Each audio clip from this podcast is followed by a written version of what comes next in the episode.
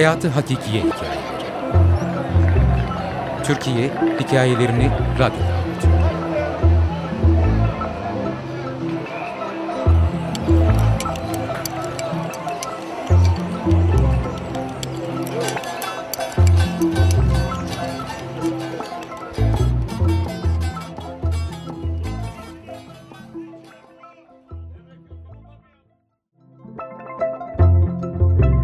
Anneannem ve ben.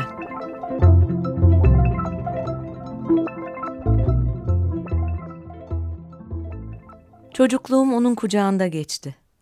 Annem çalıştığı için anneannem bakardı bana. O kadar çok vakit geçirdik ki beraber. Altı yaşıma kadar sık sık kafam karışıp ona anne dedim. Sabah beraber başlardık güne. Kahvaltıda sanalı ekmek, sütlü çay, öğlen düdük makarna, akşam sahanda köfte. Gün boyu benimle ilgilenir, hiç kalbimi kırmadan ne istersem yapardı.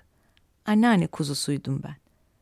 Akşamüstü o en hüzünlü saatlerde onun dizine otururdum.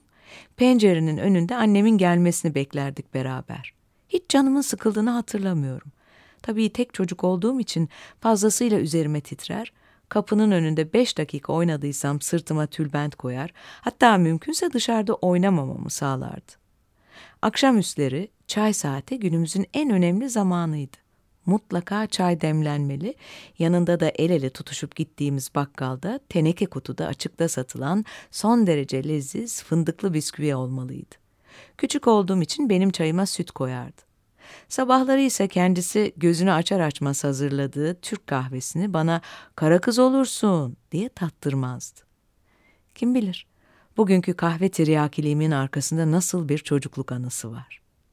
Anneannem benimle ilgilenemeyecek kadar meşgul olduğu zamanlarda dışarıda fazla çıkmadığım için kendime hayali arkadaşlar icat etmiştim. Hülya ve ikizler. Nedense. Anneannem bunu fark edince fazlaca endişelenip annemi bir doktora danışmaya ikna etmişti.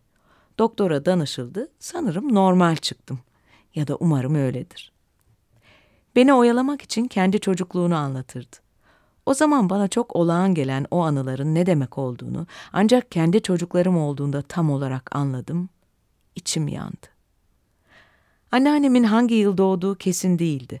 O yüzden zamanlamayı yaklaşık olarak 1912 gibi Balkan Harbi civarı diye tahmin ediyorum. Onun anısını tam da onun diliyle aktarmaya çalışacağım. Gümülcine'de yaşıyorduk. Ufacıktım, anamın kucağındaydım. Savaş çıkmış dediler. Kaan'ın sırtına bindik hepimiz, ben, annem, kardeşim. Gitmeye başladık. Anamın yaşmağı yüzümü örtüyordu. Kokusu hala burnumda. Sonra ne olduysa anam gitti. Kardeşim gitti. Bir ben kaldım. Denizde gemiler yanıyordu. İstanbul'a getirdiler beni. Şişli'de bir konağa evlatlık verdiler. Beni alan ailenin çocukları, onların da dadıları Arap bacı vardı evde. Oynadık. Bana yemiş verdiler. Mendilimi bohça yaptım, yemişleri bohçaya koydum, kardeşimi anama götürürüm diye. Onları bir daha görmedim. Haber alamadım. Zaman geçti. Arap bacı bana çok iyi bakıyordu. Ben büyüyünce evin çocukları okula başladı. Ben de gitmek istedim ama beni sadece üç gün yolladılar. O sürede ne öğrendiysem hepsi o. Okumayı kendi kendime söktüm.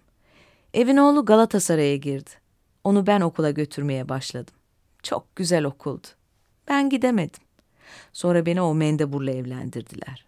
Gerisini sorma. Öldü gitti. 37 yaşımda kaldım üç çocukla. Okullarda hademelik yaptım. Kolum kırıldı çalışırken kolumu kucağıma alıp çıkıkçıya kendim gittim. Sözün burasında kahkahayla gülerdi. Bana masallar anlatırdı. Hiç bıkmadan aynı masalları tekrarlatırdım. Bir kez bile yeter demedi.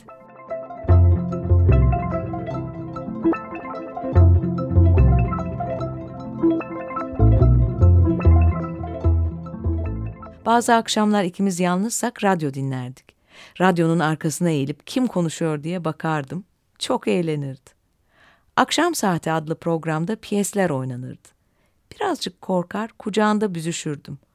Ona yaklaşınca gelincik sigarasının yoğun kokusunu alırdım.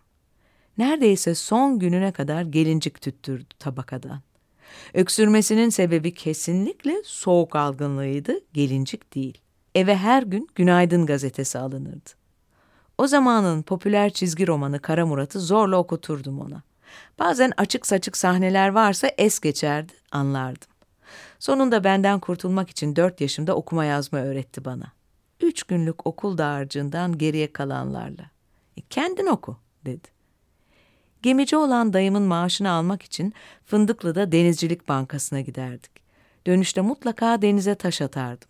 Yeter, denizde olacak, derdi.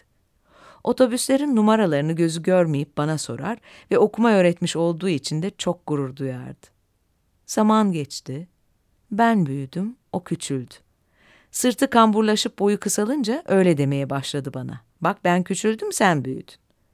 Gözlerine katarakt indi. Görmemeye, kulakları duymamaya başladı.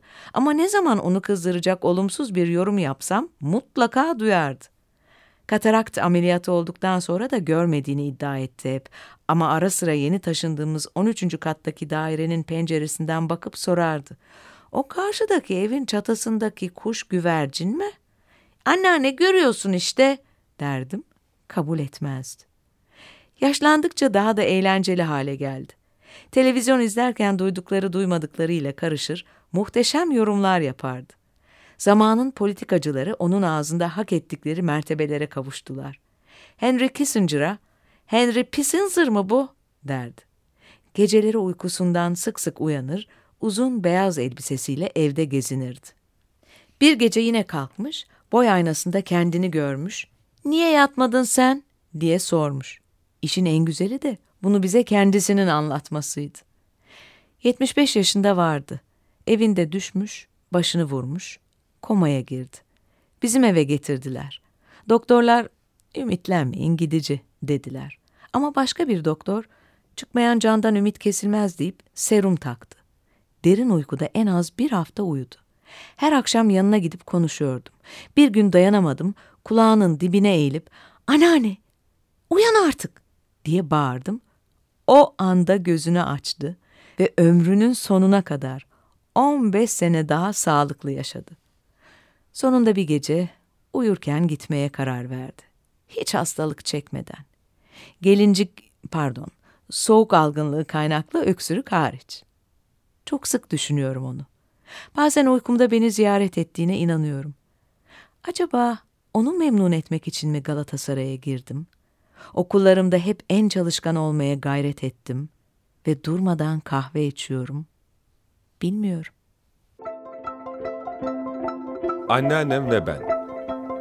Yazar Tanyeli Demir, editör Hülya Ekşigil, okuyan Tilbe Saran.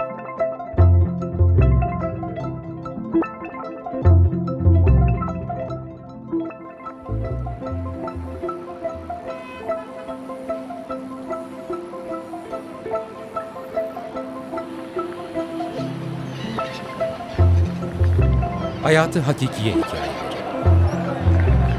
Türkiye Hikayelerini Radyo'da